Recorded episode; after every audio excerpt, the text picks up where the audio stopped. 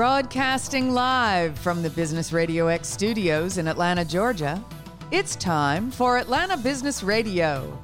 Brought to you by OnPay. Built in Atlanta, OnPay is the top rated payroll and HR software anywhere. Get one month free at onpay.com. Now, here's your host. Lee Kantor here, another episode of Atlanta Business Radio, and this is going to be a good one. But before we get started, it's important to recognize our sponsor, OnPay. Without them, we could not be sharing these important stories. Today on Atlanta Business Radio, we have Jeremy Halpern with Ammunition. Welcome, Jeremy. Hey, good morning. How are you? I am doing great. I'm excited to learn what you're up to. I know it's been a while since we've chatted, but tell us about Ammunition, uh, how you serving folks, and uh, what's new.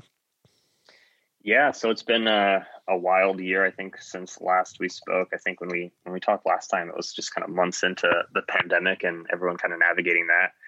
Um, so things things have changed quite a bit. I mean, um, we we fortunately weathered last year pretty well. Um, we actually saw a, 2x increase in agency growth over the course of the last year, both in headcount and, and revenues and that sort of thing.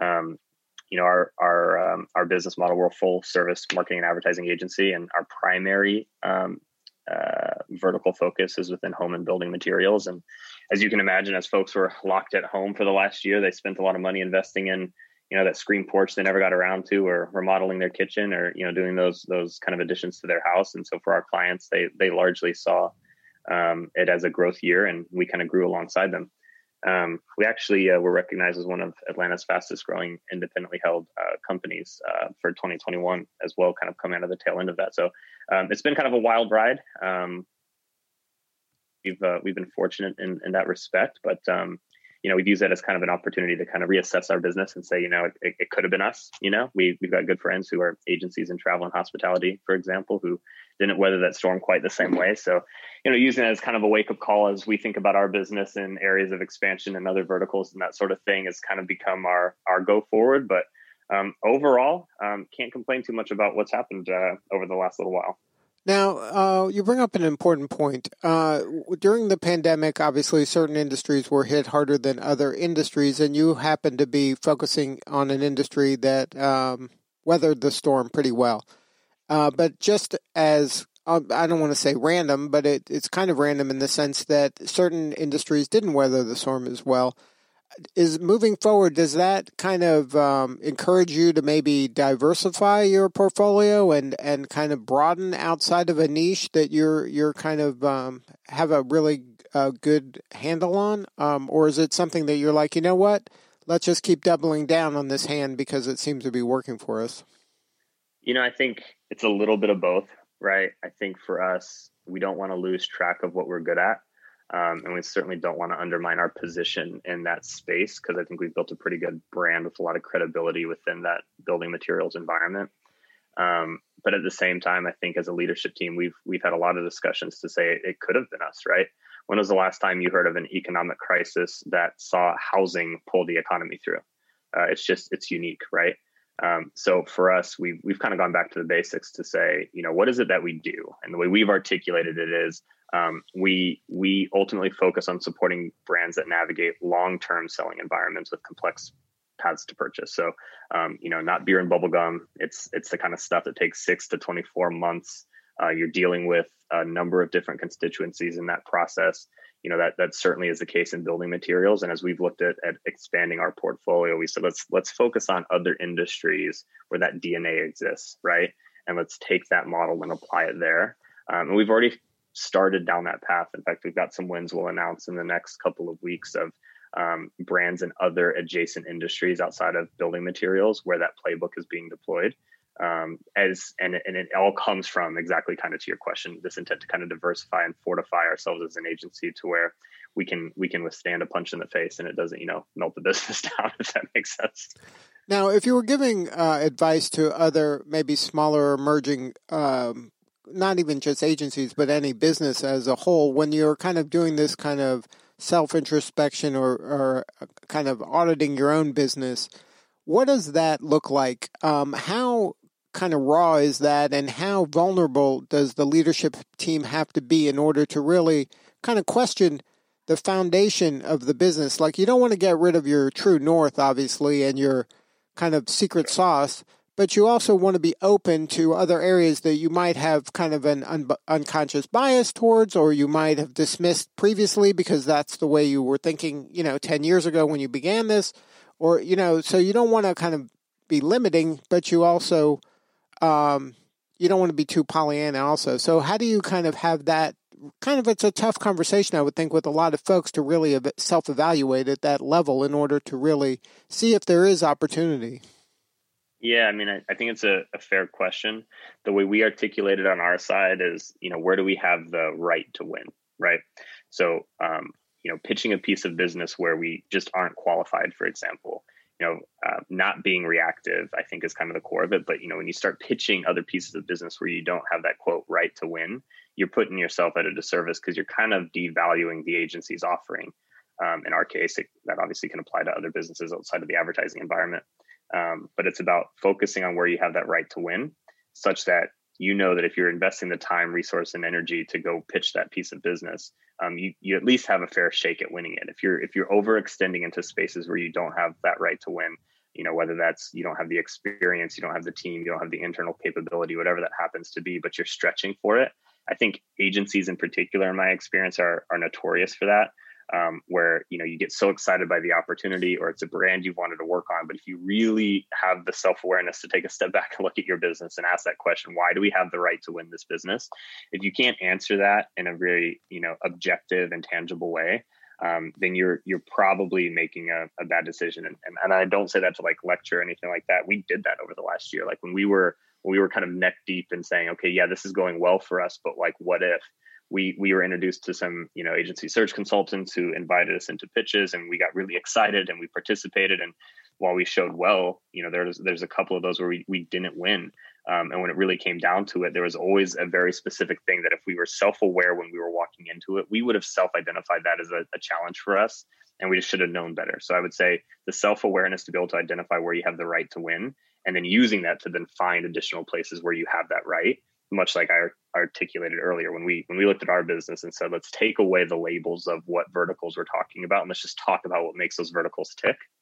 Okay cool. Like let's now that we've defined that what are all the verticals where that exists such that we have the right to win in those spaces? Because we're really good at navigating those selling environments.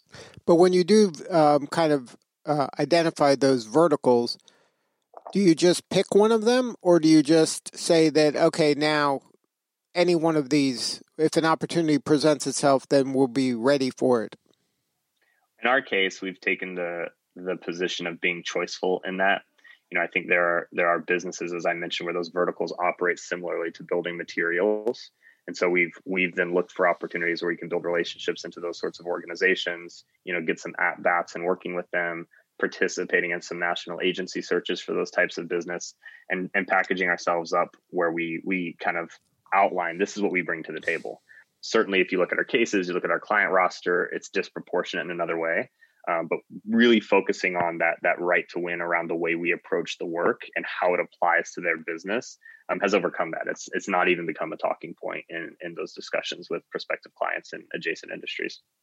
So now how have you seen maybe the industry as a whole kind of handle the pandemic? Um, Obviously, there's been some fallout. Are you seeing like any trends? Is there more consolidation? Um, what are you seeing out there? Yeah, I mean, I think you know, on a surface level, what we've seen is independent shops like ours um, have seen it as you know those who've been positioned well um, have seen growth. I think the larger, you know, publicly held network agencies haven't seen the same success. Um, and so I think those independent shops where you're not having to deal with investor overhead and all of that kind of stuff that comes with having shareholders have been able to be aggressive and kind of weather the storm a little bit better.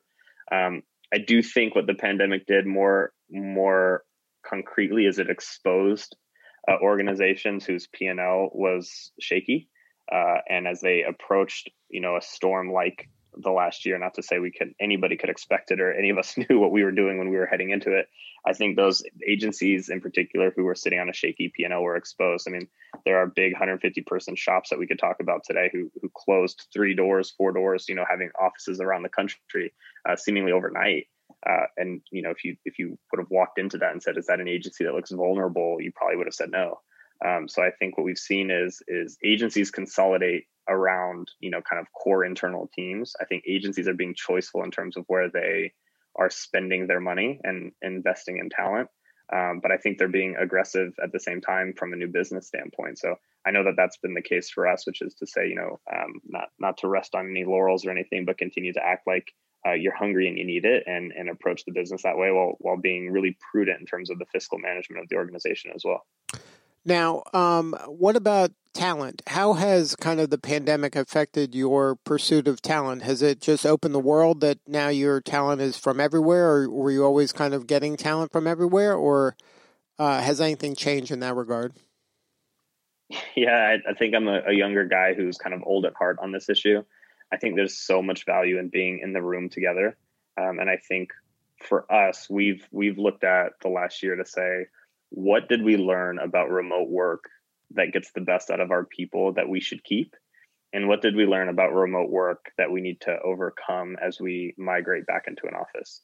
Um, so in full disclosure we we've reopened our agency up. We're at limited capacity and you know folks aren't in you know every single day we kind of a rotating three days in office at 50% capacity kind of schedule and let people self-govern based on their own comfort and what they want to do.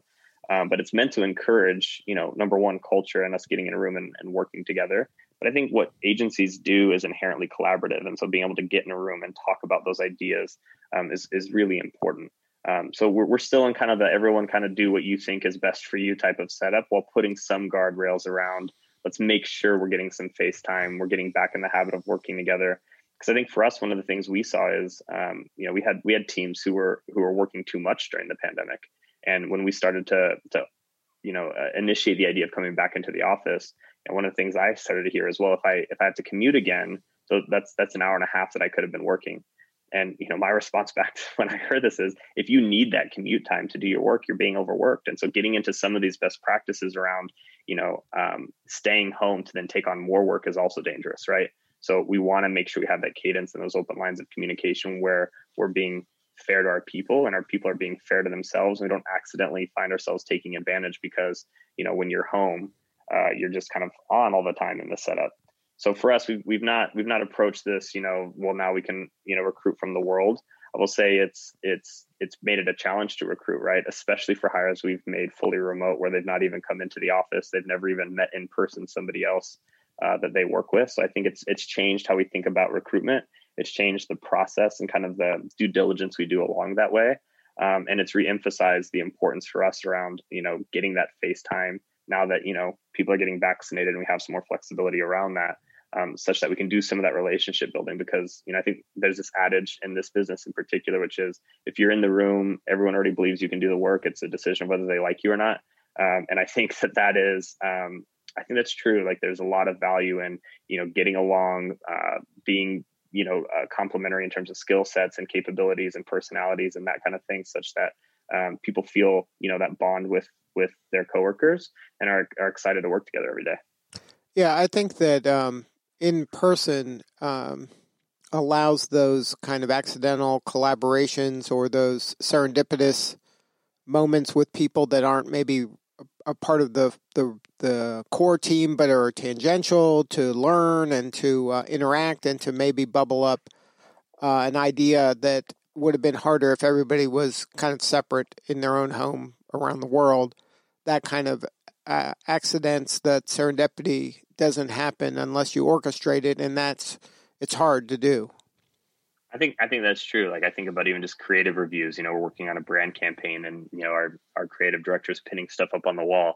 If you think about that in a remote environment, he's having to package a presentation or at least organize his thoughts more than perhaps kind of a tissue session would be in the office. Uh, and then he's inviting deliberate people into that meeting versus if we're having it in a public place in the office and somebody happens to walk by and want to participate, right? Um, they can do that and so I think that's that's the challenge with remote. Like certainly there are good things that have come from it, um, but there's also challenges it's exposed that I think we all would do well to be mindful of, making sure we're kind of getting the best out of both environments. Yeah, and I think it's especially true in a creative field. I mean, like if everybody's you know just kind of hunkered down and doing their own work in their own little silo, you know maybe that's not as important. But in a creative endeavor where a good idea can come from anywhere, you got to really be mindful of that. Hundred percent. Now, talk to me about. Uh, I mean, ammunition is an independent, but you're also part of the worldwide partners um, kind of network. Can you talk about how that helps you kind of get the best of both worlds? Yeah. So, for those that aren't familiar, Worldwide Partners, and there are a couple other organizations like it, but it's an international network comprised solely of independent agencies. So, if you think about, you know, a network holding company, it is a network that holds other agencies, right, as part of that holding organization. And, you know, in most cases, they're publicly traded. And the value in that for clients as they approach it is it gives it gives you vast reach within that network. Any agency around the world or a specialization that another agency has. It's kind of all in the family, right? Um, but those are that's a different kind of organization. Those publicly tra- uh, publicly traded large organizations.